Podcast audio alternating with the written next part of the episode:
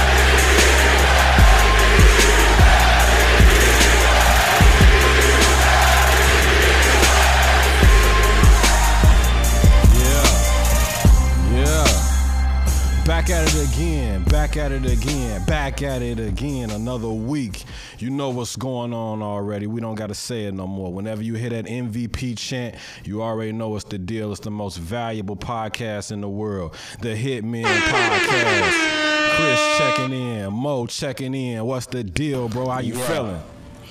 Man, I'm feeling lovely, bro. Yeah. I, I definitely can't complain today, man. Uh, got a dear friend that's joining us today. Uh-huh. I'm happy about it. So uh, I'm ready to get right into it, man. I don't even want to do too much talking. How you feeling, though? I can't complain. You know what I'm saying? I'm losing my mind a little bit over here at the cribbo. I'm starting to get on my Tim the Tool Man Taylor. I've been fixing sinks, fixing dryers. I'm running out of stuff to do, bro. I'm ready to get back to it.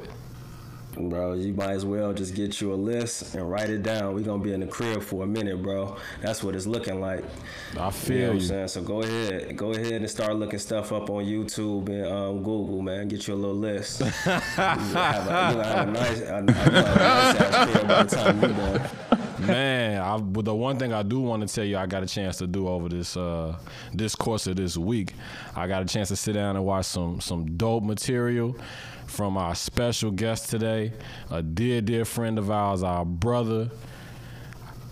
Man, yeah, if I had to describe him in one word, bro, it would be impressive. He's one of them ones where when we talking about the African American Museum, our text them textbooks when our kids go to go to school and get to reading about them, how we read about Dr. King, how we read about Medgar Evers. He one of them ones, man. He's one of our champions. Oh yeah, man. We definitely got to celebrate this brother. Uh, what I love about this uh, this forum that we have and what we're doing with this target practice segment is we're giving people the, their flowers while they can still smell. And with this brother right here, personally, uh, I've been knowing him since I was a shorty, man.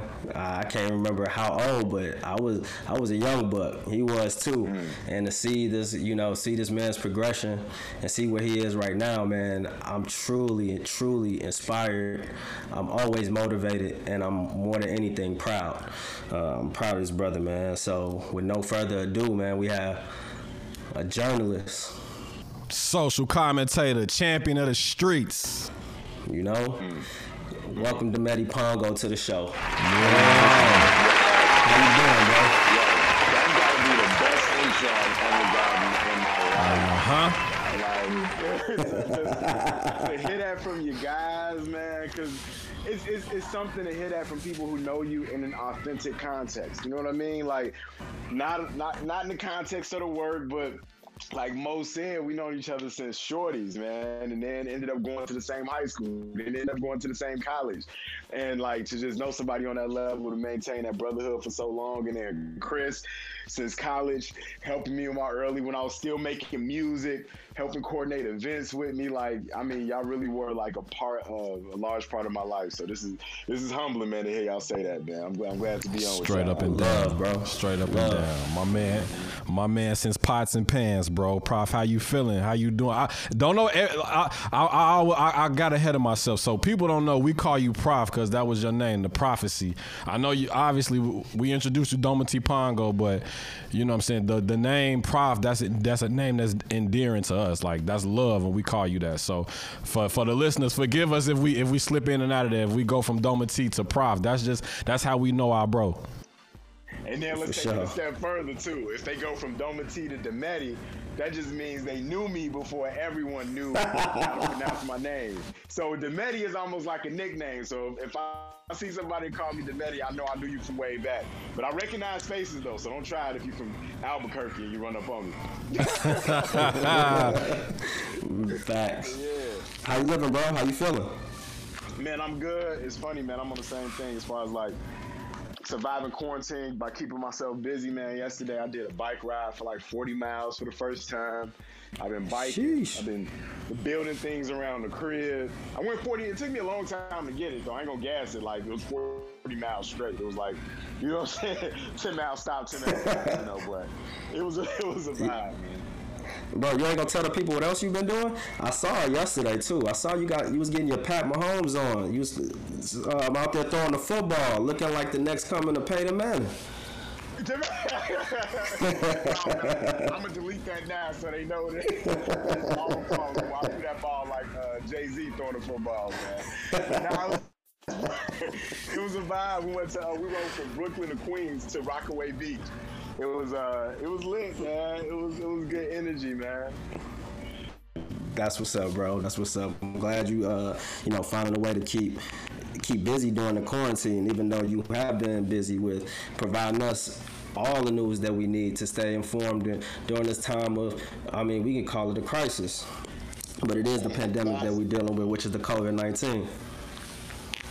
Yeah, it's important because it's like, you know, it's it's, it's weird because these times kind of reveal like what you know i kind of i felt like i was in fight or flight mode for a long time just just the the stimuli the whole situation you know but actually if you look back for certain you know in certain ways are ways that some of us who have you know the privilege to be able to weather the storm you know, different ways that, uh, you know, I, have seen myself grow. I've seen my friends grow. We just dropped a series with the Smithsonian that's kind of contextualizing this this moment we're in right now called Conversations in Context, and it's basically me sitting down with Lonnie Bunch, who was the first African American, you know, president uh, or secretary rather of the uh, Smithsonian, and also a founding member of the National Museum for African American History and Culture. Huh. And we just break down moments in history, uh, related to what it is that we're experiencing in the moment we're in right now. And just an authentic, intergenerational conversation with a young gunner and and and, a, and his story. So it, it was ill. We ain't even That's got amazing, started. Bro. You already talking about moving in big steps and moving in big ways. We got to catch up to you. Let's get right into it, big dog. In the moment that we're in, in the time that we're in, you are at the forefront of bringing us our news, bringing us what we need to know, no pun intended. But the journey has not been easy and it has not been a short one. How has your journey been in terms of getting into journalism? Tell us how you fell in love with wanting to be the voice for the voiceless. Man, you, you said it at the top when we was talking about Prof. You know, as y'all know, it started with hip hop. And I started off like I mean, 12 years old. I've been rapping since I was six years old, but 12 years old, my man Ute had, uh, uh, you know, a, a, hanger that we would bend in the shape of a circle, and then we'll put a, a, stocking cap on top of it, and that was the mic filter. And we had this little uh, Sony headset that was the microphone, and we used to record in um, in whatever program at the time. I think it was Audacity, but and you know, and that was always like the, the backbone of, of, of, who I was. I was no, I consider myself like a, student of hip hop, an MC, all of that. you know, did that through college, and then after college, tried to go to corporate America and I felt like I had to be a version of myself that didn't feel true to myself. And you know, there's no way to exact your purpose if you're playing a role. You know what I mean? Not that I was fake or anything different, but you know how corporate America is. When you come and show up, 21, 22 years old, trying to be yourself, you know, it's a lot to prove. You're learning about microaggressions. It's a culture shock. And so I quit. And you know, I quit, came back and lived with my parents. And from there, like you said, it was just tough. It was a lot of soul searching, figuring out what I wanted to do. The only thing that kept constant was I was gonna be my authentic self. I was gonna do work that black people will be proud of, and I was gonna tell stories that matter to me. So I ended up enrolling in the radio broadcasting school, then interning at a radio station and hustling and eventually making it to bigger radio stations and then TV and then finally MTV.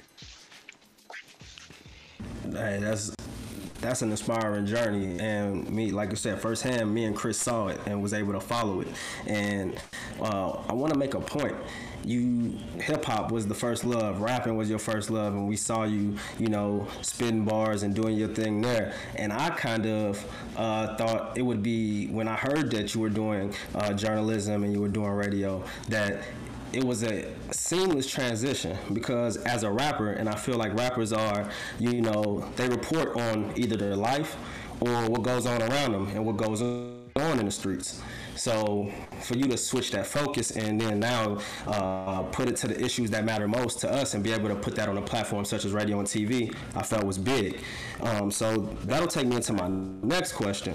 Uh, yeah, man, you like we said, you're an award-winning journalist as a reporter and radio host for WGN in Chicago. Uh, what were what were the biggest obstacles to transition from doing radio there to now being on TV with MTV? Mm. Man, that's a good question. Hardest transition, well, like first there's just the the actual technique of doing it. So on radio, you get more time to kind of freestyle and pontificate. You know what I mean? Like radio people, just like this platform, this podcast. Like normally, when somebody asks, "How'd you go from what you're doing before to getting into journalism?" You got to give that answer in about 60 seconds if you're on TV. But number one, when you're talking right. to your brothers who really know the ins and outs of what you're saying, you know, uh-huh. you go into detail, you know, one, but two, the format of a podcast, one hour long, people t- came to listen. You know, people are exercising while they listen to this. They came to dive into this.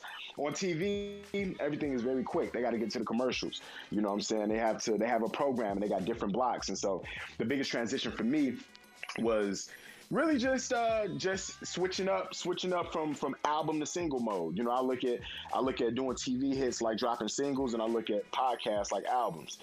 And you know, when when I used to when I first got into TV, it was like I think I was on a panel on WYCC on Channel 11 in Chicago, and it was really just a volleying back and forth uh, about political issues, but it felt like a cipher.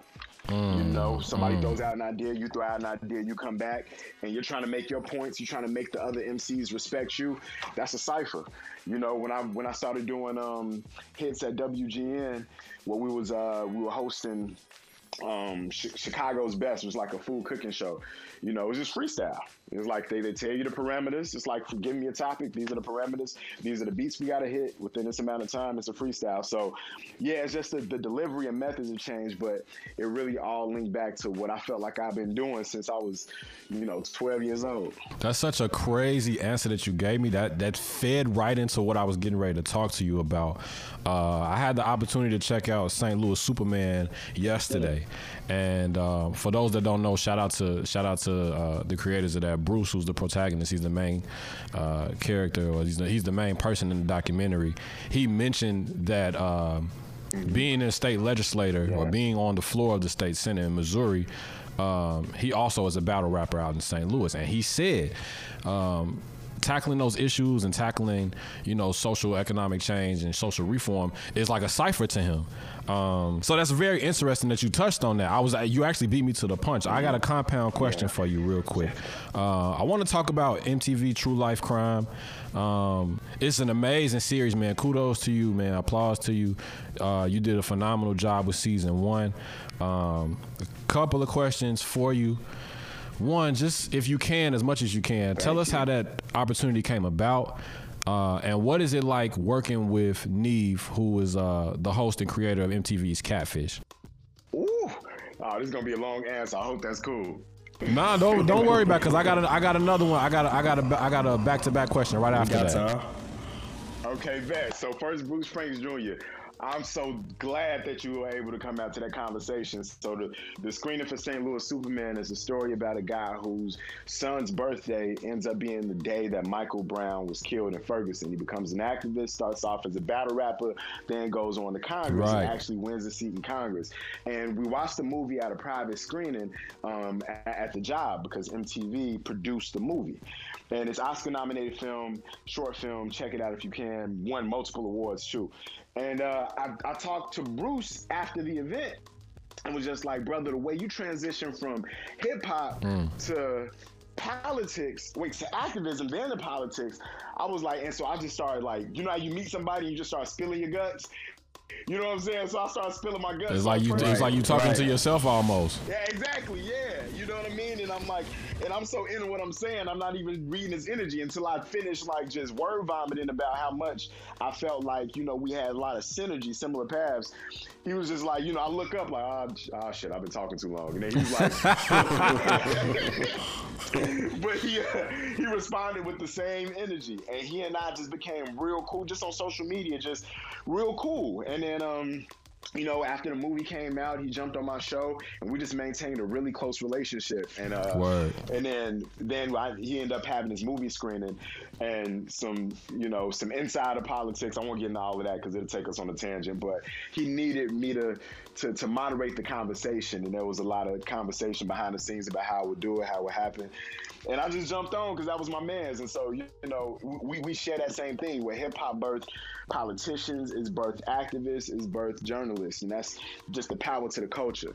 Now, how I got to True Life Crime, got to True Life Crime um, through referrals of multiple people in Chicago uh, that really just spoke well of me. So Duh. they were casting for a show about you know the Kenneka Jenkins case, and they needed somebody who was in the, in the age range. They needed someone who was a journalist who had been following the case, etc. And the, everybody they interviewed, and when they were digging into the case and talking about reporters, and, and my name came up in multiple circles. You know, I later found this out. I'm finding this out later on, like because I'm wondering how the casting director, you know, really what made them call me. So I ended up getting a call from my homegirl Chan Smith. Um, she's a videographer in Chicago. Shout out to Chan Smith. Super dope. Shout out to Chan, man. It's done Ebony Magazine. It's done. She's just phenomenal. She calls me and says, "Yo, MTV just called me. Chicago Defender called, told MTV to call me. I'm like, I'm not a host, but I know one. Yo, this is what they're doing. I'm like, ah, MTV's gonna call me. All right, I, I believe you. I, whatever. Hung up the phone. Boom. And then I, they called me. And when I got on the phone with them, it was interesting because at that particular time in my life, I was working the radio, but I wasn't making any money. I made it look good. You know, I was I was working at WGN radio, but I really was actually part time. I only had two days on the schedule, Monday and Saturday when I was a news anchor. Every other day I was there was fill in. So I began letting them know I wanted to host. So I was a fill-in host, and then I was freelancing at WGN TV, WCIU TV, and then hosting events. You know what I'm saying? Around during that time, I remember I, I knew I, at that at that same time I increased my price drastically, and so I wasn't getting a lot of bookings because I felt just spread thin. But I also needed to communicate. I know who I am despite my condition, and I know what I'm worth. And I'm not gonna do your fish fry for a free plate to this day. Tell him. straight. You know, I'm not doing it. I'm not doing it. And so, increase the price. Price went up. But with that means that bookings are going to fall off. It's going to take time for the market to respond to it. And so I was just in a rut. So when they called me and were talking about the Kenneka Jenkins case, I was authentic, G. I just was, I something don't feel right. I was like, when a black woman goes missing in Chicago, the police don't care. We see the numbers to prove it. This is like I, I don't. I, I just went off. I just started venting about the case because I didn't even think that this was real. You know what I mean? I didn't. I didn't look at it as a job interview. And they said, "Well, we think you great. We like to consider you. Would you like to meet the director?" I ended up texting the director. We had lunch. Or dinner rather, and he started naming all the people he wanted to cast in the movie. And I'm like, oh, my homegirl, my friend, my this, my that. Like, I was really, and it, it, was a reminder to me because, you know, I was running forward so much, I didn't even realize how many connections I made. And honestly, to be frank, like the stature of the people that I just called all friends. You know what I'm saying? Like just like y'all with, with, me. It's like, oh yeah, you know that's Don Petito, but he hosts the show. But yeah, that's, but that's that's the guy. You know. So I'm like, oh, Ja'Mal Green, yeah, right. I can get get you him in here with Barbie. Yes, I can get you in contact with right. Zach TV. They they already reached out to Zach TV and we met through the show, and so it was um it was a, uh, you know it was an interesting experience. And then later on i joined mtv's digital team as a separate as part of a separate team. And then i later on found out that the show got greenlit. Like we shot the pilot for true life crime in 2018 it didn't premiere till 2020 right right right. So i didn't hear back from mtv until like late 2018 about the pilot about the job or anything. And i didn't know about uh, the show getting a full season until like or that season's actually gonna drop until 2019. So everything happened really fast, but and long at the same time, you know. So people don't know about that period. Like I kept that close to the chest. So while while I was getting while people were asking me, yo, why you charged an XYZ, they don't know I got an MTV doc in the can. And so I'm really it helped me see who saw my value and who didn't. Amazing, amazing. So my follow up question to that: These stories that you follow, they took you across the country.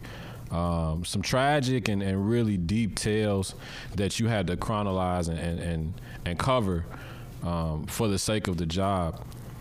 Uh, a few of them that stuck out to me, obviously, uh, Kenneka Jenkins out in Chicago, Kedarie in Iowa, um, Mujey out in Michigan, Junior in the Bronx. Um, one in particular that stood out to me was uh, the story of Joel Ortiz uh, and the hacker story. So we recently saw, uh, it's, it's, crazy that you brought her up. We recently saw that Englewood Barbie, uh, who's a Chicago activist. Uh, she had her social media hacked over the weekend during her birthday mm. weekend, actually. Um, the hacker whom you interviewed on the show, uh, there was a scene where he revealed a laptop to you where he basically had like your whole life, and you didn't know this guy from a can of paint. Yeah, he hacked me. That's not from that's you know that's not made for TV. That's not like like scripted or anything like that. Like he basically showed you how easy no, it is to moment. right for sure. That was a real moment, and they had to edit it out. My bad to cut you off real quick, but I was no, gonna no, say I had to edit out some of my response because I you know I got out of body a little bit, just a little bit. I'm really glad that because it would have made for decent TV, but I was just kind of you know it kind of threw me off because like you know they want uh, an authentic response and you don't want it to be you know a television, but also you feel kind of naked like you know you feel violated for sure. So, right, that was yeah, crazy. But you know, yeah, but you got to look at it as, as, as art in in a way, and and I don't want to get on there and act, and it just lets you know how real this this thing is, and so, you know, I have two factor authentication on all my things and stuff like that. But at the end of the day, anybody can be susceptible to it. But yeah. My question, my question, um, in that vein is, what are some of the precautions like uh, that public figures such as yourself, uh, and also like contemporaries, because you're in a different space now. Um, what are some of the precautions that you take that uh, your team takes? In order to combat something such as like su- like cybercrime such as this. Um, and again, as much as you can tell us, obviously, like there are certain things that you know we can't really get into. But as much as you can tell us, as far as that experience went, what are some of the precautions that you take now moving moving forward? Well, first, pay attention to when those credit card companies had those data breaches. So I remember Experian not too long ago had a data breach, and then you could apply for some class action lawsuit. They had like a, a um, a settlement. Dang, I don't have it in front of me. And there's somebody who does the news. I'm, I'm irritating myself by not knowing the details. But look it up. There was recently the credit bureaus a little while ago. I want to say in 2019. Um, there was a settlement given out to all of these customers who had their data stolen. And that's how a lot of these data. That's how a lot of this information ends up on the black market. You know I'm saying? Those people hacking those those things. So on to some extent, you know, it, there's it, it, might already be out there. I don't want to scare you. I don't want to be fatalist, but it's kind of like already out. Oh. Like the information that was on that page, it's not like I can that the hacker found. It's not like I can wipe it, and he found it very quickly. Like I don't know where to go to get rid of it. So what you have to do is is go back and set set uh, change passwords frequently, uh, set two factor authentication. Um, uh, do you know i'm not recommending any particular privacy company but you can go to those privacy companies that that protect your information see if they have like a cybersecurity plan for you check that out but I think that two factor authentication is a big one. And also, I recommend everybody get Google Authenticator. And what it is, is an app on your phone that rotates numbers continuously, random numbers, so that if you log into your Instagram account, every time you log in, it's going to ask you, what does your Google Authenticator say? And then you go to the randomized app, you put in the numbers, copy paste, and then you get in. So you're the only one with that number. So no one else in the world can hack you with that, with that situation. But like I said, you know, these guys are smart, man. They'll get around that eventually, and then we'll have new rules. I hope people listening up to go use all of bro just got. Yeah, Goofy. All that Amazon, all that Amazon y'all buying, all that all that fashion over y'all out here buying, all them sneakers, uh, sneakers y'all trying to get on, y'all need to watch y'all step. You feel me? Cause it's a it's a cyber shadow out there on you, bro. Too much on the internet, man. Cause if if, if if these names are out there, your family's names are out there, and all of that, constantly posting these intimate moments, people can piece together your life. You know what I mean? So I, you got to be real careful. I remember there was one theory. I don't know if this actually happened, but there was a rapper who got killed, and there was one theory that it was because he got screen had a screenshot of him shopping on one of his bags, or whatever, and somebody screenshotted it and zoomed in and found his address because you know he was he was showing off some stuff he had bought. Yeah, man. You know, so it's or got mailed to him or something like that. So you know you gotta you gotta be careful. Crazy. Yeah, protect your neck out here, man. Without a doubt. It's real, man. Make sure y'all check out True Life Crime. It's on. You can stream it right now. It's on MTV. These stories are are, are crazy. Uh, you won't believe it until you see it. If y'all thought Catfish was crazy, y'all need to check out MTV's True Life Crime. Man, I didn't even get to I didn't get to your last question, man. You asked what like to meet Nev, and so Nev, cool dude. I um he uh, DM'd me randomly and said, "Man, congrats on the show. Let's get drinks." We got drinks and, and kicked on the premiere for his show, and then watched mine afterwards. It was funny because they was live. Th- we were live tweeting through Catfish, and then when True Life came on, it never felt appropriate to live tweet anything. You know what I'm saying? For like sure, right, right, right. It's crazy. Just, yeah, you know, it's it's it's feel like it's, it's, so many moments in this space I'm in and a bittersweet like that, you know. But but he was a good brother. Prof. So one thing that me and you share, other than growing up and you know being having sort of the same experiences, um, is that we're both Ghanaian. And this was something I didn't even know about you until I think college. And I was like, damn, mm. Prof, you got in? I'm like, man, I knew I knew yeah, it was a reason why you was so cool. Yeah, but uh, outside of that, um, the reason I bring that up is because you do something that I see um, on IG every year. Um, it's amazing. Um, I think that people should get with you, and I want you to talk a little bit more about your partnership that actually takes groups of people on a tour of Ghana every year. Um, just speak a little bit more about how that came about, and you know how how can people be a part of it. See this, this see this is the thing when you talk to people who actually are in tune with what you've been doing and actually pay attention to your work. I so appreciate it. Uh huh. Yeah, yeah, yeah, yeah. On, man. you are a champion, on, bro. We do our homework, on, man. That's a fact. That's a fact. You do your homework. The hit man, when they got a hit out on you, they get the information. They do the homework. I see. Dude, well, nah, you a rapper mode. Okay. that boy alright, man. When you gonna drop the album?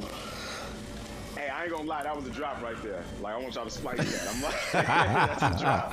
I need oh. for the episode. Nah, but, but uh, nah, man, yeah, nah, I've been doing that since 2016, and how it actually came about. The trips to Ghana were, I hadn't ever, I hadn't ever been to Ghana as an adult, and I was working at WVON, black on radio station, south side of Chicago. It was my first radio job, and I was news director there. And, and they had a program where a woman named Eleanor Chapman and her company, Africa Travel Advisors, would, would talk to um would bring African Americans to different places where the African diaspora was. They'd go to Cuba where there was a lot of Africans. They'd go to Brazil in the African neighborhood there. They'll take Black Americans all over the world to meet our brothers and sisters wherever they are. But they hadn't gone to Ghana in a long time. And then they realized the news director was Ghanaian and we talked it out. We figured out how we do it. And at first, I'm like, I don't know how I'm going to convince anyone to go to Ghana with me because you needed at least 10 people. Man, we got like 25 people that first trip. Wow. It was just the power of the megaphone, the WVON's listeners in 2016, but it was also just just beautiful. spiritual alignment, and it was just the power that like so many Black Americans want to go back home. So many of us want to go back, and I think that even in all that we're seeing right now, I think we, we don't realize how strong we are. I mean, all people of color on the planet uh, don't realize how strong they are because we're not united. We don't have enough conversations with one another. You know, that's that's like. So I was in my small way. You know, I've taken like close to 20 people each year. Last year we did 10. It was like uh, about 70 total have gone with me. But in my small way, I, I want I want African Americans to see what I see when I look at the continent, and so this is my w- little way of, uh, you know, disrupting the narrative that's out there about the crib. That's dope, bro. I mean, it's, people who ain't never been to Ghana, I'm telling you, don't get fooled by those commercials on TV. We say it all the time, but it's the truth. Don't get com- fooled by these little commercials on TV. Ghana and Africa in itself is a beautiful place. Right on, if you have the beautiful, bro. chance to go, I'm telling you, save them coins, gather up them coins, and go. You will not be disappointed. Uh, Prob, how can they get down with that? Um, I don't know if you got information. I know with what's going on the state of the, uh, the world right now in this pandemic. I don't know if it's still going on, but uh, let people know how they can be a part of that if they want to take a trip to Ghana. So I, I since two years in, I ended my partnership with the original company I mentioned earlier, but now I work with uh, Sankofa um, Travel, and uh, you can just type in Sankofa Travel online and connect with them. I'm no longer doing the trip because I ended up taking on other projects, but um, they will take care of you. Denise Thomas Flag is the, the key partnership member there. She's uh, at Sankofa Travel. Just head to San- just Google Sankofa Travel, and it'll come up, and that's all the information. If you want to see some of the things that we did in the trip, you can go to dometi.net slash Ghana. Um, so there's still a link to, to some of the work we did when we were there. There's like a three minute video where you can just get a just a glimpse of one of the years that we went, just to see the landscape, see the beauty of it. Um, we're actually working on a documentary about uh, the connectivity between African Americans and Africa. And so that's that's a long ways away, but uh, you know the little sizzle reel with some of the footage we got is uh, at dometi.net slash Ghana. I envy you, brothers, man. Uh, and also shout out to our, our other brother, uh, Willie Vegas, your cousin. Yes, Um, sir. Yes, he's sir. had the opportunity to he's had, he's had the opportunity to go out there and check out Ghana and the pictures. I haven't had a chance to leave the country yet myself, but Ghana is definitely uh, up there on my list. He saw he showed me pictures of uh, the presidential estate, and then also shout out to my New York Wolfpack JV Shamel Ruben Adeze. Um, they're part of. um a traveling group and they were able to go out to Ghana and kind of experience the culture um, from from the fashion. They bought. um you know, they bought cloth and they were able to see uh, that huge castle that's out there. I don't, I'm I'm not familiar with the name of, but that huge castle where they were able to view it. Um, they saw the presidential estate and they were able to stay uh, for about two weeks. It's a beautiful place. So shout out to the Ghanaian culture and the heritage. I can't wait to get a chance to go when we back, uh, you know, back in effect, back in HD, and on the greener pastures. I want to take I want to take the interview uh, to a certain place, man. I need, I need you to kind of walk us through it uh, because it's it's a really uh, crazy experience that you that we all kind of experience, but you in particular because you at the forefront. You reported on uh, many of the stories that affect our culture. One of those stories being uh, on the streets of LA after the death of uh, Nipsey Hussle. Um, almost a year after that, almost to the day, uh, you you actually spoke about this on Entertainment Tonight, um, where you were around Staples Center doing a spot about Nipsey when you all got the news about Kobe Bryant passing. Uh, it's one of those where were you moments. Uh, where were you when you heard this, or where were you when it happened? Moments. Um, if you can, man, just take us through uh, your mindset in experiencing that, having to you know take that in, but also remaining professional and having having a job to do. You know, because those are emotional times for all of us. Uh, but just take us through how you were able to kind of stay down and and disseminate the news to us. Man, it was it was it's so interesting with Nip because he was one of those cats. When I was coming up with this documentary, I kid you not, because he's Eritrean. Right. Um, I wanted I wanted Nipsey to be one of the people to speak in the documentary about the power of the connection between Africans and African Americans because he talked about it on the Breakfast Club. Real slight, you know, they asked him how Africa changed him, and he, you know, he's talking about how you know the, the different different pieces of impact that it had on him. It was it was so ill, and I'm like, yo, he's gonna be in the documentary. So I kind of had my mind moving, you know, in that space. And I remember, you know, to build the relationship when I got to MTV and after he dropped uh, Victory Lap, I pitched him. I pitched to interview Nipsey. But at the time, the timing wasn't right, and it didn't seem like it was right for the platform. I think because he was still considered an underground rapper, and MTV News right now doesn't have the footprint that it once had in hip hop. To keep it a buck, and so, you know, fast forward, you know, he passes away, and I'm like, I told y'all, like when it, now that they're seeing the impact, you know, right, soft, right. softly, you know, I didn't say I told y'all so, but with with respect, so I can be honest with y'all. It was like I told y'all, right. I need to cover this because this is somebody I knew was gonna matter to the culture in a big way, and if you're paying attention, you want to be there before the big things happen. You know what I'm saying? And then we don't even get to see the big thing because he passed away. So, you know, they ended up um, thanks to my my uh, VP Tehran, another black man, cool brother, um, you know, pitched and got us to go to LA to cover Nipsey's passing, and I was just so humbled to have a chance to be there because I remember when I was a shorty, I was Sway who led us through those moments. You know what I mean? Like so, it was it's kind of a, a, full circle moment, in, even in the midst of something tragic like that. You know, I went out, went to the funeral. Right, uh, right. It was interesting seeing just outside the funeral, reporting from outside the funeral, seeing uh, all of these folks that we admire walking in, but in a very human moment. You know what I mean? Uh, yeah. Just just people who are close to him, LA legends out there. You know, being authentic in that, and just you know coming together. It was it was it was an interesting time because, you know, unfortunately he passed, but then what became if there is anything positive that came out of that, more conversations about owning your own and, you know, what does it look like to be a black business owner, then all these Nipseyisms, his books, and, you know, things that I felt like I, you know, those of us with smaller platforms have been talking about and trying to raise that banner for, you know, brought it to the forefront. So it, it felt full circle. Then going back to the Staples Center for the Grammys the following year, I'm thinking, okay, I'm about to kick it in LA, it's about to be relaxed. And then that morning, you get that news. And so, you know, on the carpet, normally the carpet is for light interviews. It's exactly, for quick right. hits. You know, you can meet an artist, you know, a million things about, but you only have three minutes with them. Uh, maybe ten if you if they really like you and you got there early enough. so you don't really have time to really get into into that that work. But when Kobe passes, you got to figure out how to create something substantial. Right. So we did a montage of all celebrities reacting to his passing and said, just speak on his legacy. So that legacy will be the common thread, you know. And I thought it was powerful just to contextualize a black man's legacy in that space. So Quavo spoke on him. Um, Kirk Franklin spoke on him. Um, Ross, Yo Gotti.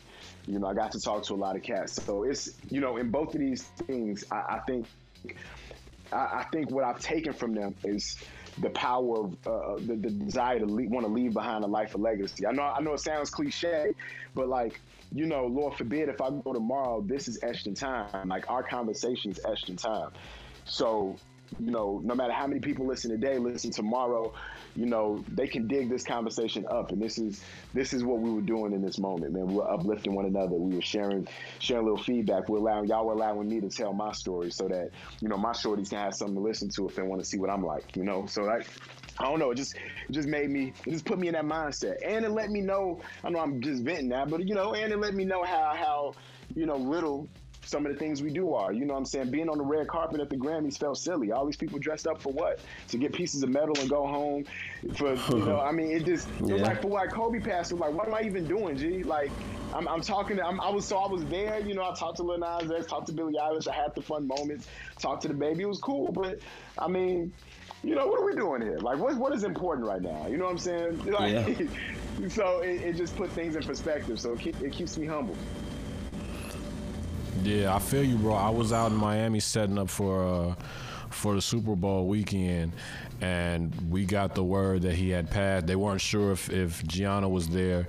Uh, and again, rest in peace to Kobe. Rest in peace to Gianna and all of the uh, all the other passengers that were on that helicopter. But I dropped I, whatever I had in my hand, I dropped it, and my my hands, I just put my hands on top of my head, and it took a while. It took a week for me um, to kind of get past it. But I was in my bathroom, I just broke down and, and cried, bro. I cried like a baby. Uh, I know when Nip passed, you know, I was a really big fan of his music, and. Um, I was getting ready to cover a, a LA Clippers game probably a week or so after he passed. And uh, just walking through LA, walking down Figueroa, you could kind of just feel uh, the mood was changing. And then when I was able to go past um, the marathon store, they had it roped off. People were able to go to the vigil and drop off candles and kind of pay their respects. But um, man, it was just truly impactful. Um, and we're living in times now where black lives, you know, it's not just a cliche. Black lives do matter um, every day, all day long. But just the impact of those two brothers and, and the potential that they could have had. Uh, Kobe for his post career, and, and, obviously Nip, he was really getting ready to finally step into uh, that light where he could be seen as as one of our luminaries, right. one of our champions, where he's going to go to bat for us and, and, you know really take that mantle. So both of them gone too long, going too soon. Um, rest in peace to the guys. Most rest definitely. in peace to Nipsey. Rest in peace to Kobe yeah, Bean. Most definitely. Uh, it was interesting, man. Oh, go ahead. Wait, wait real, real quick, real quick. Uh, it was interesting though at Kobe. I mean, at Nipsey's funeral. Um, outside the marathon store, the security was ran by the Nation of, Nation of Islam. You, you remember yeah. that, Chris? Like, and so, and my, my producer, my on the ground producer, was a Jewish guy, you know, considered himself liberal and such, but he never understood the allure of the nation. Yeah. And so, you know, we don't have to go into the, the, the, the tension, you know, well deserved tension between Farrakhan and, and Jewish folks. But my producer saw that and he was like, I now get it. Like, I get why the, the Nation of Islam is such a fixture in the community. Yeah, you know what I mean. Like, I, and I bumped into somebody from the mosque because I, I, know a lot of Muslim brothers from Chicago. Just stopped them dead in his tracks. Work. You know, I know them only not in the context of the religion. I know them in the context of the community work. You know, so they they yeah. were like they had the line set up to make sure that folks could come in and that it was peaceful. They, they were really being secure. He said, "Who who asked them to do this? Who's paying them? Who's doing?" I was like, "This is just community, bro." Like this is this is community. You know what I'm saying? And so it was um it was just it was just interesting, man. So that was an interesting thing to me. It just, you know, even in the times that we're getting, going through right now, I think it's important to recognize that everybody has a perspective, and there are reasons why people are giants in certain communities because what they, what they offer to them, you know, in other contexts in the world, they know them, you know. Couple more questions, and then we're gonna get you up out of here, Brody. Yes, sir. Speaking on the same vein of what we're talking about right now, um, just wanted to get your perspective on something. So, up and coming Hall of Fame inductee Kevin Garnett, Farragut Academy, West Side, Chicago. Uh, he's shown interest uh, in the past week and been very vocal about potentially purchasing the Minnesota Timberwolves. You have small ties being in Minnesota for a second. Um, we don't got to speak on that, but uh, given your previous experience living in Minnesota, what are your thoughts on a black man potentially owning an NBA franchise? More importantly, owning a franchise in the city where George where George Floyd was was murdered, uh, and how do you feel that that can infect, uh, impact the black people that are living in the Minneapolis St. Paul area? Woo! If that happens, if that man from out west, man, takes over the Timberwolves, man, that's that's gonna be powerful, bro. Like, I, I think those moments, man, mean so much symbolically. First, let's talk symbolically for the culture because I lived there for lived there for some time, and Minnesota's not very diverse, but it has a strong, strong black community. I met a lot of strong people out there, and you know, I mean, it's the hometown of Prince. Like this is, if he does that, it, it, it means a lot symbolically. But as far as like in a very real way, you know, I wonder what those organizations are doing out there, like like um, you know, like Target Field, like uh, the football to the Vikings. What are they doing to make sure that those communities are supported out there because nothing that happens in our communities happens in a vacuum. Just like we're seeing, just like with, with what happened with George Floyd as a result of George Floyd's killing, we thought we were talking about police brutality, but now journalistic organizations are capitalizing the letter B in black. And then you've got, you know, Ben and Jerry's making an ice cream to do this. Then you got Aunt Jemima's this logo, Uncle Ben. Th- then you got companies, then you got these statues coming down voluntarily. Not even talking about the ones that have been taken down by force. You got they've been talking legislation to take down some of these statues for, for years, in some cases decades. They're coming down instantly now. So it's just to I say all that to say it's just a proof that all of these different issues, the respect, the, the, the respect to black life is interconnected. You know, you can't separate one from the other. So when a black man takes over a piece of that, takes his piece of the pie within a, a space where something that violent happened, it, it's going to have a ripple effect on the community. So I hope it, uh, I hope it actually happens. Definitely, I, I, would love to see a team owned by uh, a black, at, at, least a piece of it owned by a black man, seeing that 90% of the league is black. So uh, let's make that happen. Hope that uh, happens for the city of uh, Minneapolis, well, Minnesota, and things what's, happen. What's scary though? Yeah, go ahead. My, my bad, my bad. What's scary no, though got me hyped, man. You know, uh, it's what's scary though is that um we, we saw this happen with um you know I fear that when, when we make these business expansions like what does it mean for for gentrification? And that's why you hope to have a black person at the helm not just for the symbolism but you know Jay Z took over the Brooklyn Nets and you know they built up the Barclays and it changed the neighborhood. You know what I mean? So I mean yep. how do you improve neighborhoods in a way that helps everybody in those neighborhoods? And a lot of radical activists would say that black capitalism is going to defeat capitalism, you know, because the interests uh. of the, the, the, the, dollar will supersede the interests of the people. And so that's something to think about as well. So I hope Kevin Garnett has people around him that can help him uh, seize the moment in the right way and kind of balance those two two ideas. Well said, bro. Uh, definitely. Uh, we got a few more questions, and this segment, um, normally during our target practice segment, uh, we got rapid fire. That's how we like to end it. so, so basically, what we gonna do, man? I'm gonna go ahead and hit you with a few quick questions, and you just give me the first thing that comes to your head. All right? Oh, okay, okay, okay, bet. All right. So you already spoke on it at the, in the beginning, a little bit in between the interview, but not many know that you are, and you're not sweet when it comes to rapping. Uh, I personally would put you up against a lot of rappers in the uh-huh. game. that's another story for another day. Um, uh, do you see yourself coming back into the game and dropping an album at some point in time? And if you did, what would you call it? You came right with it Came right with it. I see myself dropping an EP uh, very soon, very very soon. Um, I don't know if it'll have a sophisticated rollout. I'll probably just do it because out of pure expression. And what would I call it? I would call it hmm, hmm. Cabin Fever feels too uh nah that's Wiz that's Wiz Khalifa. That's Wiz. Yeah, that's weird. I gotta think about that.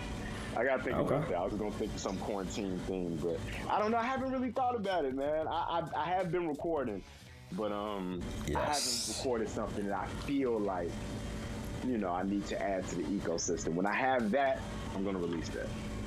Yeah, when you when you start dropping tracks, just make sure you drop me the link. Make sure you, you send know, that to the hitman first, sure baby. Yeah, man, go ahead, leak you us a couple Y'all got tracks. My word. Y'all got my word, man. I'm gonna leak it on y'all joint first. Bet it up. That's all I want to hear. I'm just glad you're making music, man. Can't wait to hear it. Uh, next question we got. Uh, you got a story to report on, and you got to take a flight cross country. You got to download three albums because you can't get Wi-Fi, you can't stream right, so you got to download three albums to listen to. Which ones are you going with? I'm going Victory Lap, Miles Davis, Kind of Blue, and Erykah Badu, Mama's Gun. Ooh, I knew you was coming with the Betty Badu. I was waiting. I meant to tell you, bro. I got some. I know you got the record player. I got some vinyls for you. As soon as I get to New York, I got something for you, partner. Ooh, we need to trade vinyls, man. I got some for you, bro. I'm telling you. nice, nice. This man's a renaissance man with his answers. I like that. I like I like those I like those three though. That's that media so, training. Uh, so the last one, Prof, when we get you up out of here, uh, same thing. You still got this trip. You on this trip. You got three albums. Now give me the three pair of sneakers you taking with you. Oh, you just bad.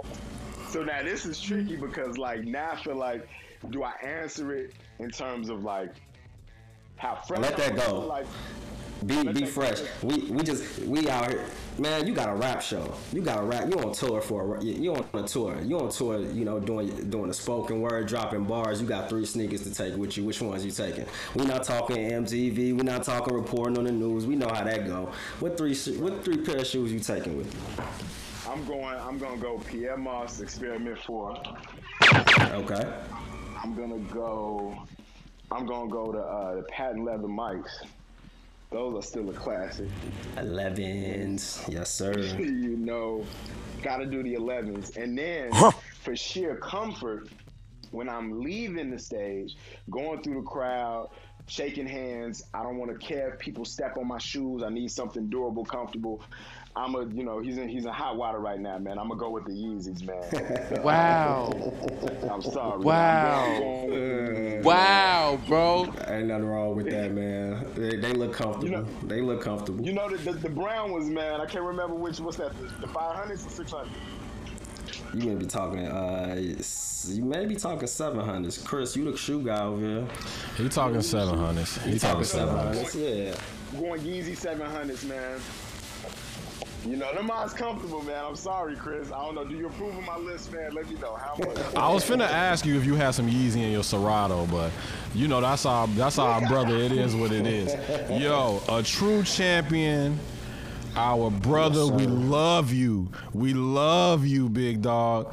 I cannot wait to see how the rest of this journey goes for you, brother.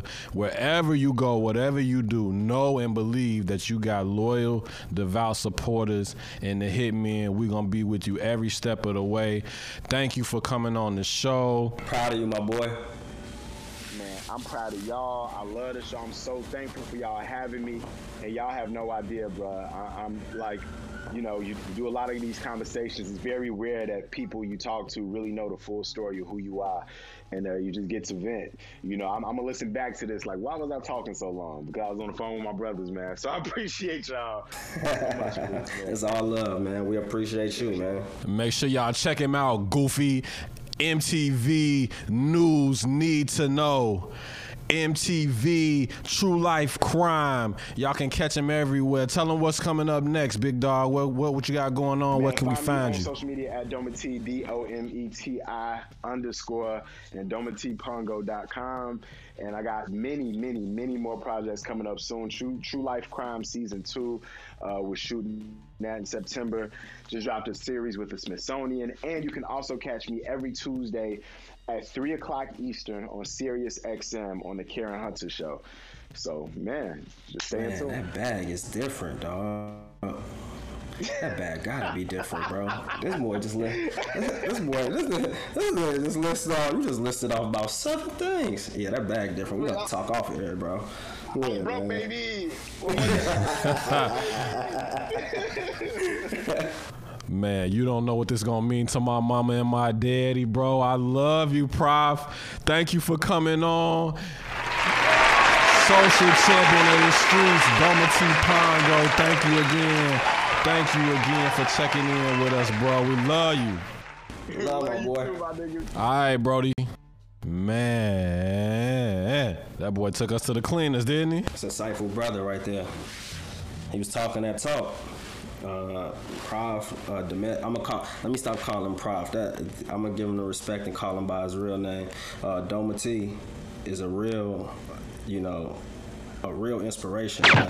Uh, follow him. Look at how he's reporting these stories. He's talking about things that really matter to our culture, and he only wants the best for us. So uh, it's refreshing when you can get when you can go on TV. You can, I can go on the internet. I could even go on Snapchat and see my brother on there talking about the issues that are affecting our communities and what we can do to help and what we can do to be better. Uh, so man, huge shout out. Man, we was just talking to a champion, Yeah, dog. We was talking to Farrakhan. We was talking to Dr. King, Malcolm. You feel man, me? Dusable. We was just talking to the man, good, bro. He's a good brother, man. He's a good brother. I feel um, I, it's an honor to know him. I'm glad we were able to talk to him and he's able to drop some jewels and, and give the people some knowledge, man. Uh, it's good to have people like that one phone call away. So huge shout out to Dometi, man, and what he's doing and how he how he's using his platform. Uh, I, I can't believe we got him on the show, man. Like even like even though he's he's the homie, you feel me? It's just it still doesn't hit me. It hits me different, bro. I don't know about oh you. yeah, it's nothing new. Watching him do his thing, bro, this is nothing new. This is nothing new to us. We've been watching him do his thing. You've been doing it longer than me. You said you've been he been your man since pots and pans, but just meeting this brother when I first got a chance to meet him in college, I was like, man, he's different. He's special. And those words get thrown around too casually in our day and time today. But Doma is a leader personified and he has the talent to do whatever he wants and take it wherever he needs to go. This MTV situation, the the WVON situation, that stuff is not surprising to me. Not at all. It would the thing that would be surprising to me is if he hadn't gotten this far. And there's still so much more. I'm waiting on the book deal, you feel me? I'm waiting on him to have his own show. He's already moderated some some impactful conversations. He's a mover and shaker in the streets, man. I man, I, I it's it's no it's nothing else that I can really say about him. Salute to Prof, salute to Dometi. Thank you so much for coming on the show and blessing us, bro. Yes, sir. Yes, sir. Definitely appreciate that, man. How you feeling? What's going on? Oh man, like I told you, I'm, I, I got a chance to get away from tool time at the crib. You feel me? I got I've been I've been watching True Life Crime all week, but uh, I got a chance to check out some WNBA action. Shout out to the ladies. Yeah, man. I seen uh, Sabrina Ionescu out there shaking cats up. Um, she's gonna be a problem for a long time in the WNBA. She was already a problem in college, and when you when you getting that many triple doubles in college, then I mean, it's probably you're probably gonna be a problem for a long time. To Uh-huh. So, uh, shout out to her. Um, you seen I seen everybody showing their support, wearing those orange WNBA hoodies. I need one of them Uh, things. yeah, Ooh, I need one of them That's hard. probably- that's in the cart. That's that's in the cart. So uh, definitely grabbing those. Shout out to them, and and they got their season started. I want to say a couple days ago, right? Um, Yesterday, yeah, yeah, okay. yesterday. Yeah. Get into. Yeah, they got in touch. I seen I seen a couple highlights. Haven't been able to really check out any games there, uh, but I have checked out a few in the uh, NBA bubble. Have you been able to see that? Before you get before you take it before you take it there, you can't just you can't just put the put the meat on the grill and only keep it on there for a second. You ain't checked out none of the W. Shout out to the Chicago Sky. Shout out to Allie Quinn. she hit the yeah, she hit yeah. the game winner ice cold veins today, baby. Knocked it down. Also shout out yeah, hard body. Also, shout out to the LA Sparks. Shout out to uh, Nneka Ogwumike. She went nine for nine in the first half, setting a uh, franchise record for for field goal percentage for the team. They did their thing yesterday. Shout out Candace Parker. I didn't even know some of the moving that was going on. I didn't even know the move, all the movement that was going on. This prof calling me back right here. I didn't know all the movement that was going on. Did you know that Skylar Diggins Smith was out there with Diana Taurasi, bro? I had no clue. Last time I checked, she was on the Yeah, wings. Bro, they trying to make it work. They, they try.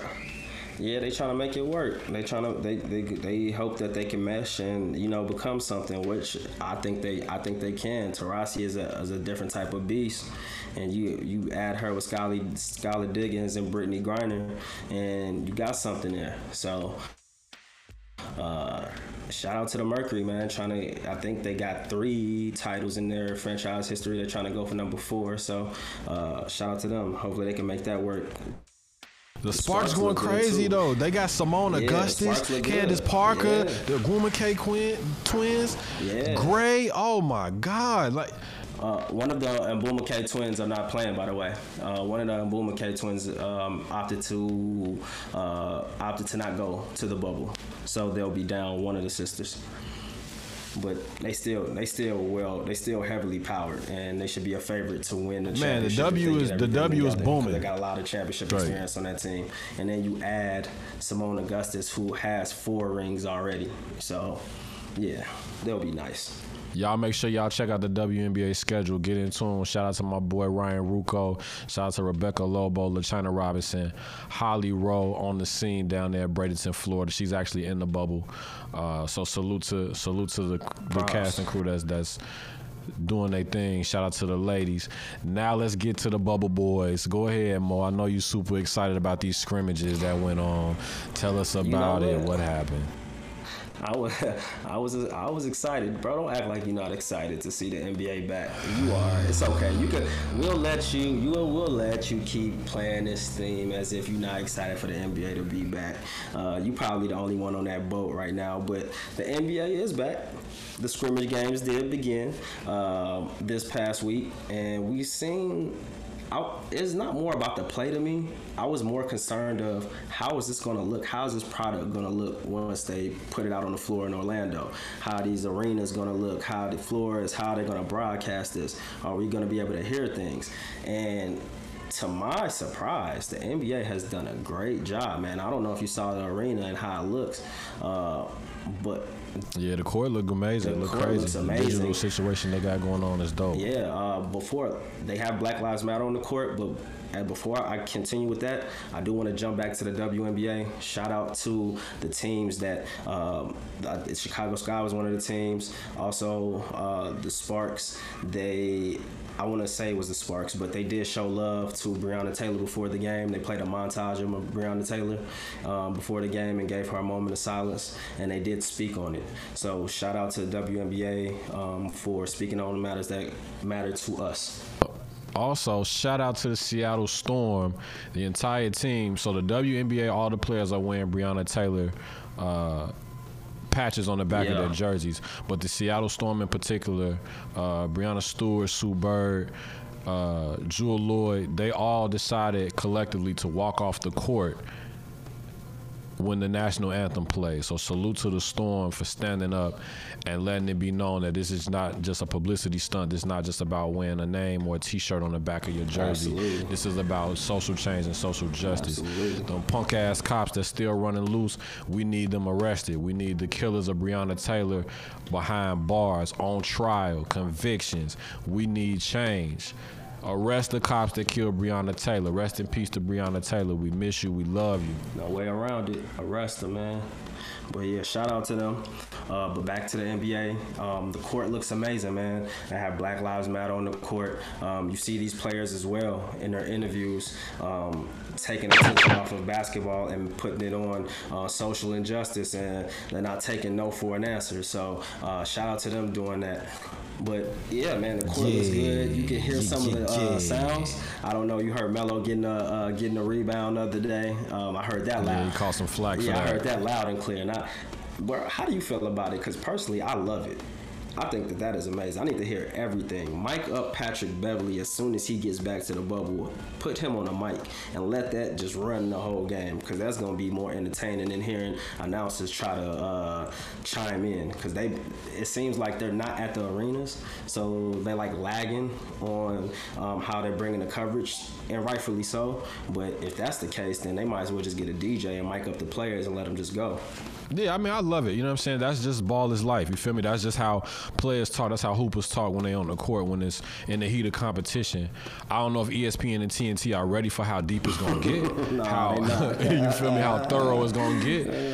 And, and, and you gotta think, you gotta think it's only 22 teams uh, before they get to the playoffs. Imagine some of the all-time trash talkers of the order, the S talk, ish talkers, if you will. Imagine if Draymond was out there. Imagine, you know, Melo's one of them as well. We just spoke on KG a little while ago in the interview with Prof. Um, like you said, Westside Bev. These guys let it fly when they out there on the court. They don't play games with expressing themselves. Uh, I love it.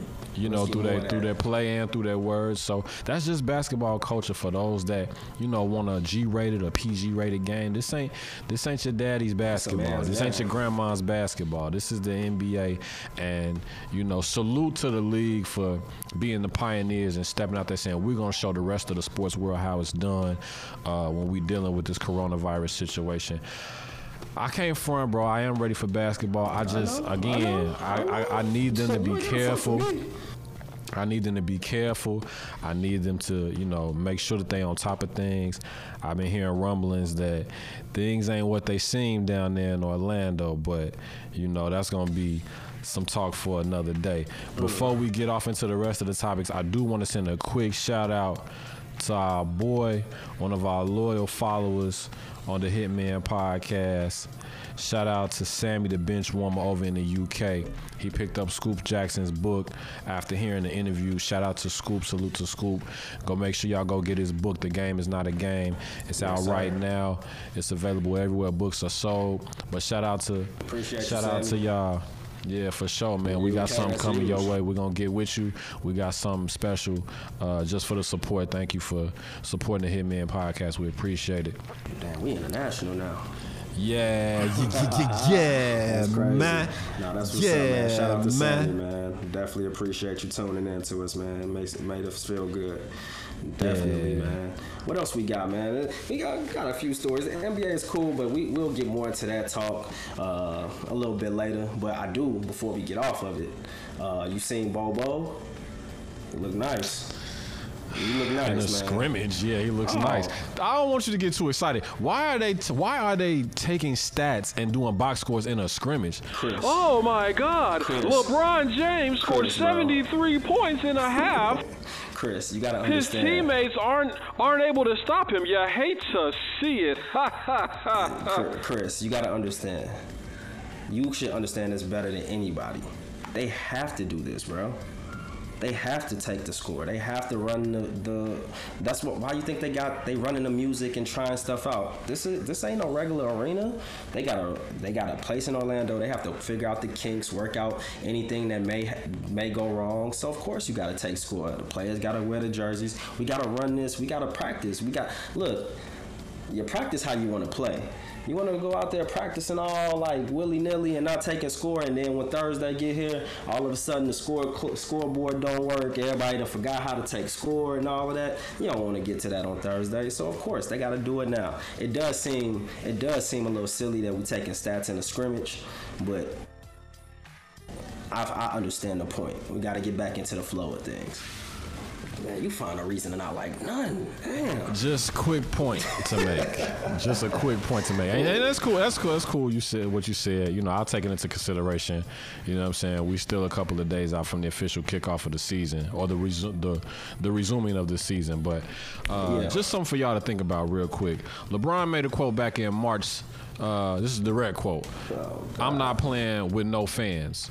Jer- LeBron James in July quote this scrimmage is a championship Bro, bro, don't do that. Don't, don't go. Don't do that. Do Clown, do- clown, do not clown. Do that, man. He walked back Clown. that statement, man. He walked back that statement and said, I mean, he would like to play in fan. He would like to play in front of fans, but he understands Hmm. that the state safety is number one, bro.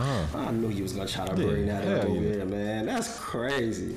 But I, it is funny if you don't get, if you don't have introspective to what's actually going on. That's kind of funny. I ain't gonna lie to you. That is. If you funny. Have introspective, make sure you hit us up with your introspect at the Hitmen Podcast on Instagram. Hit us in the mailbag, the Hitmen Podcast at gmail.com. Yes, sir.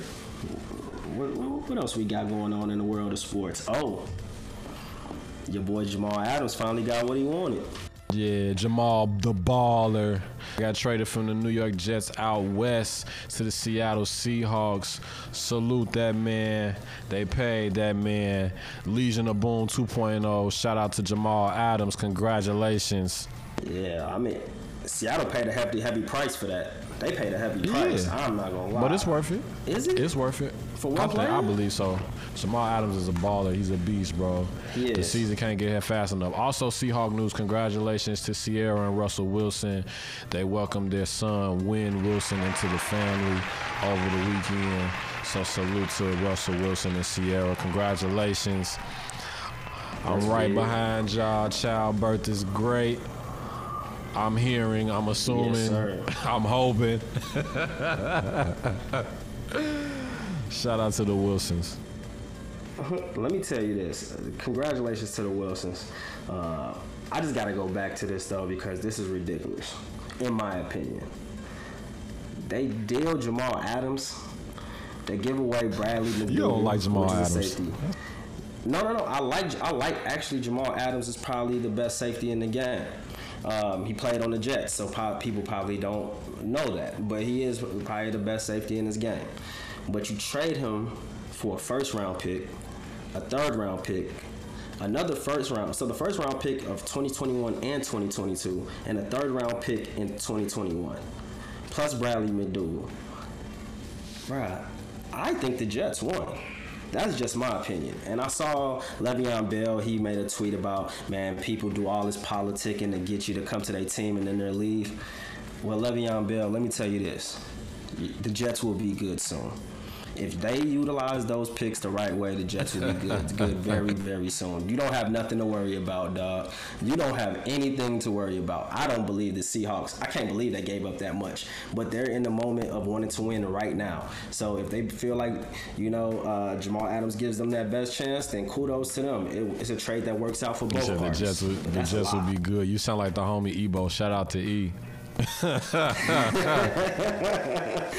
he's gonna love this tape, man. I, I never, I really never put the Jets and being good in the same sentence.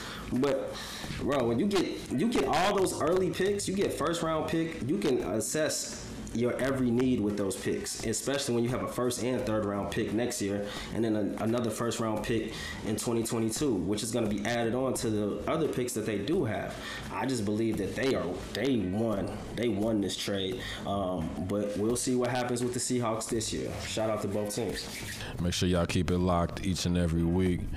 How you do this weekend, bro? You catch them uh you catch them off white fours, you catch them uh Grateful Dead, SB dunks, what you do? Bro, why are you asking silly questions? you know I took the L. You're asking dumb ass questions, bro. I took the L on both of them, Set my alarm like I told y'all I do. Set my alarm for 10 minutes before.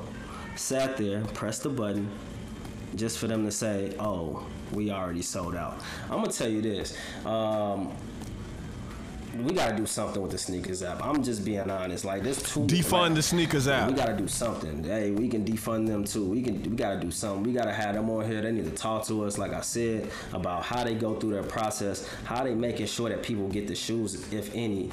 Um, but that's ridiculous, bro. I did not win, and I sound salty as hell right now. I do. I know I do. I sound salty, and I, cause I am salty. But it is what it is, man.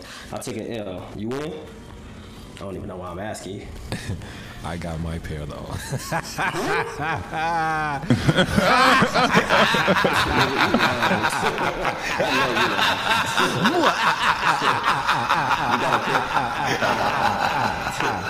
You got a pair for you got a pair for real?